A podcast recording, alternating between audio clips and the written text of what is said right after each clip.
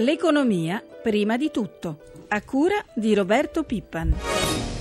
Buongiorno, buongiorno da Sandro Marini. Oggi riunione straordinaria a Bruxelles dei ministri delle finanze dei paesi dell'area euro, il cosiddetto Eurogruppo. Sul tavolo ancora il caso Grecia e la necessità di trovare un'intesa su un nuovo pacchetto di aiuti al governo ellenico da 44 miliardi.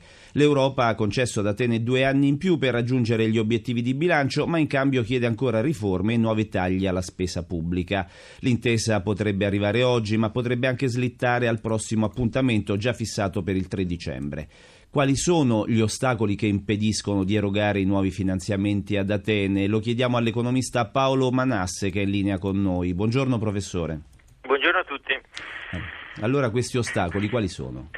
Ma direi ci sono ostacoli sia di carattere tecnico sia di carattere politico. Quelli di carattere tecnico sono abbastanza diciamo, eh, sormontabili, non sembrano particolarmente difficili perché sostanzialmente un accordo tra la comunità europea e il Fondo monetario sugli obiettivi, cioè a quanto, a che livello di PIL rispetto, il debito rispetto al PIL deve essere eh, all'obiettivo del nuovo piano, quando, quando esattamente questi obiettivi dovranno essere raggiunti entro 2020-2022, insomma su questo sembra ci sia un accordo. Quello su cui non c'è un accordo ed è difficile che ci possa essere è il secondo e vero probabilmente intoppo che è eh, di natura politica. Ci sono le elezioni nell'ottobre 2013 e la Germania non vuole apparire, in particolare il governo in carica, ai propri elettori come un governo troppo debole nei confronti della Grecia spendacciona. Questo è il vero problema e quindi io credo che eh, vedremo nuove tergiversazioni, nuovi rinvii. Quindi oggi secondo lei non c'è possibilità che si raggiunga un'intesa a livello europeo?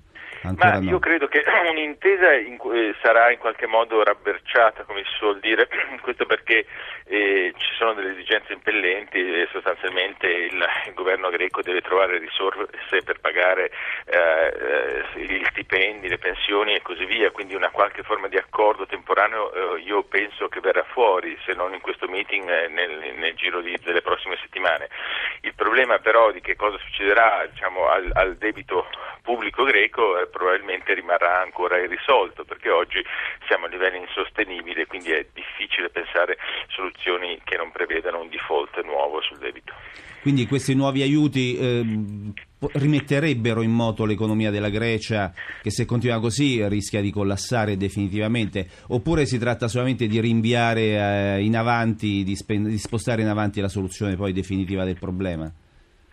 Tratta di spostare in avanti la soluzione, perché oggi l'economia greca ha un debito rapportato al PIL che è oltre il 170% e che è quindi insostenibile, quindi si tratta di trovare risorse per l'anno in corso, ma questo debito non, mai, eh, non potrà mai essere ragionevolmente ripagato, non si vuole in qualche modo ancora guardare in faccia la realtà perché vorrebbe dire tirare fuori dei soldi per le istituzioni internazionali e la comunità europea eh, e questo nessuno lo vuole vedere. Ma perché la Germania si oppone così fermamente? C'è solamente un fatto politico legato alle future elezioni o c'è dell'altro? Direi c'è un fatto economico perché la, la, Germania è il principale contributore al bilancio, eh, bilancio, dell'Unione Europea e quindi anche ai fondi salva stati eccetera eccetera. E c'è e quindi in qualche modo è il paese che eh, più eh, in prospettiva pagherebbe per un default greco. C'è un problema di carattere eh, ideologico e politico, nel senso che nessun eh, governo, nessun um, uomo politico tedesco vuole apparire agli elettori come quello che in qualche modo dissipa eh, le, i soldi dei contribuenti regalandogli ai greci spendaccioni. E poi c'è un problema di carattere ideologico, cioè questa uh, in qualche modo ossessione tedesca con l'austerità uh, che in qualche modo è vista come un modo per, anche per punire chi ha sbagliato nel passato. Grazie professor Manasse, buona giornata. Grazie a voi, a presto. L'economia italiana continua ad essere penalizzata dalla stretta creditizia. Per cittadini e imprese è sempre più difficile ottenere un prestito sia al consumo che per la propria attività e le prospettive, almeno nel breve termine, non sembrano migliori. In queste condizioni anche la ripresa economica appare più problematica. Ma quali sono le ragioni dell'inasprimento delle condizioni del credito e come superare gli ostacoli? Perché è più difficile che in altri paesi, in altri paesi ottenere un finanziamento? Mettiamo a confronto due analisi, due punti di vista, quello del vicepresidente di Confindustria Vincenzo Boccia, che è anche presidente di Piccola Industria, e quello del presidente dell'ABI, l'Associazione Bancaria Italiana Giuseppe Mussari. Cominciamo da Boccia. Siamo di fronte a una evidente contrazione di credito che è conseguenza di una situazione di crisi economica complessiva e di assenza di attenzione alla crescita. È evidente che con un tasso di interesse elevato dato dallo spread anche alto che abbiamo in Italia è difficile pensare a una domanda per investimenti che si collega a due cause, una l'assenza di crescita e l'altro l'alto costo del denaro. Quindi c'è una richiesta di credito che è prevalente sul cosiddetto capitale circolante, molto marginale sul capitale per per investimento ed è una delle questioni italiane. Intervenire contemporaneamente su debito, deficit e crescita è una delle questioni che il Paese deve affrontare a breve. Questa è l'agenda per il prossimo governo? Questa è l'agenda di politica economica che prima la si fa nel Paese e meglio è perché la questione temporale vale quanto il merito delle soluzioni. Ma il peggio è passato oppure deve ancora arrivare? Beh, I dati previsionali, mi sembra anche del Ministero dell'Economia e Finanze, prevedono un primo trimestre, se non un primo semestre del 2013, la fase più acuta della crisi. Quindi dobbiamo prepararci a una situazione di emergenza senza come dire, affrontarla con ansie gratuite, ma intervenire intervenendo sui problemi e smettendola di preoccuparci ma di occuparci delle grandi questioni che il Paese non ha mai affrontato. La prima cosa da fare è mettere mano al debito pubblico perché se scende il debito pubblico scende lo spread e la seconda conseguenza diciamo, di questo è un'attenzione alla crescita, alle imprese e al lavoro per mettere in condizioni di competitività le imprese italiane quantomeno in rapporto alle tedesche visto che siamo il secondo paese manifatturiero d'Europa e abbiamo delle potenzialità elevate e non possiamo appiattirci sul presente. Abbiamo un global global tax rate di 20 punti in più rispetto ai tedeschi, un costo dell'energia del 30% in più rispetto alla media europea, uno spread alto come dicevamo prima, queste sono le tre grandi priorità che dobbiamo affrontare, le altre cose sono altrettanto urgenti ma non prioritarie come queste. Debito, deficit da tagliare e crescita da sostenere sono dunque, l'abbiamo sentito, le priorità per Confindustria. Ma torniamo al punto, perché il credito è in calo? Cosa risponde il presidente dell'ABI, Giuseppe Mussari? È evidente che stiamo dentro un ciclo economico particolarmente riflessivo e quindi è quasi inevitabile che una serie di impieghi vadano a diminuire. Abbiamo un calo degli investimenti superiore al 20% e anche sul mercato immobiliare i mutui rallentano. Consideriamo che a maggio 2011 questa dinamica segnava più 5,5% e a novembre-ottobre del 2012 segna meno 2,5, quindi insomma un calo significativo. A questo si aggiunge anche la sensazione di preoccupazione dei nostri concittadini che tendono a rinviare il momento dell'investimento, il momento dell'acquisto della casa perché inevitabilmente condizionati da una situazione di incertezza. Questa fase dovrebbe andarsi a risolvere nel corso dell'anno, ma nella seconda metà dell'anno. Concedere un mutuo in Italia costa, facciamo un esempio concreto, concreto, a Ventimiglia per una banca costa molto più che per la banca francese che si trova a pochi chilometri a Mentone. Questo poi finisce per incidere anche sulle spese dei cittadini. Questo non c'è dubbio, la diversità di applicazione della stessa norma, cioè di Basilea 2, tra le varie autorità di vigilanza determina poi vantaggi competitivi a favore di alcune economie. C'è anche un problema di giudizi internazionali sul nostro Paese, per esempio il Fondo Monetario che dovrà presentare un rapporto sull'Italia nei primi mesi del 2013 ha dei sistemi di valutazione che non sono coerenti tra tutti i paesi. Risulta addirittura per quel che riguarda i crediti deteriorati che la situazione spagnola sarebbe sarebbe addirittura migliore di quella italiana, eppure sappiamo molto bene qual è la situazione reale delle banche spagnole. Questo è un problema molto grave perché ne va della fotografia della stabilità del Paese. È evidente che nel momento in cui si misura la qualità del credito delle banche e l'individuazione dei crediti deteriorati è diversa, per cui da noi è molto, è molto e giustamente rigorosa e per altri sistemi bancari così non è, è evidente che la classifica mente, cioè la classifica non è scientificamente corretta.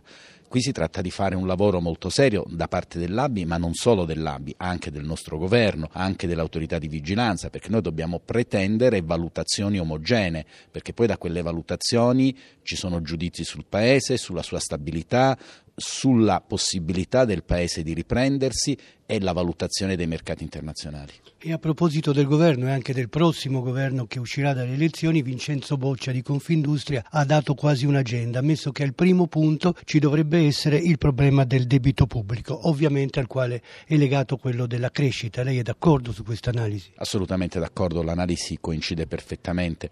I cittadini sceglieranno liberamente, come è giusto che sia in democrazia e come è doveroso che sia in democrazia, chi governerà il Paese per i prossimi cinque anni, ma gli impegni assunti dal governo attualmente in carica non solo sono gli impegni del Presidente del Consiglio Monti, sono gli impegni del Paese e senza stabilità finanziaria, senza rigoroso controllo dei conti pubblici, senza un'opera seria di riduzione del debito pubblico non ci può essere crescita. Crescita che non deve essere ostacolata. Gli accordi di Basilea 3, che prevedono tra l'altro una ricapitalizzazione delle banche italiane, certo non andavano in questa direzione. Adesso la Federazione delle Banche Europee ha chiesto alla Commissione europea di rinviare tutto quanto almeno meno di un anno. Una scelta giusta, quali saranno i benefici? È una scelta giusta e coerente che si basa su due presupposti di fondo. Il primo è che gli Stati Uniti hanno comunicato di, che non applicheranno Basilea 3 dal 1 gennaio 2013 e che non sanno quando e se l'applicheranno.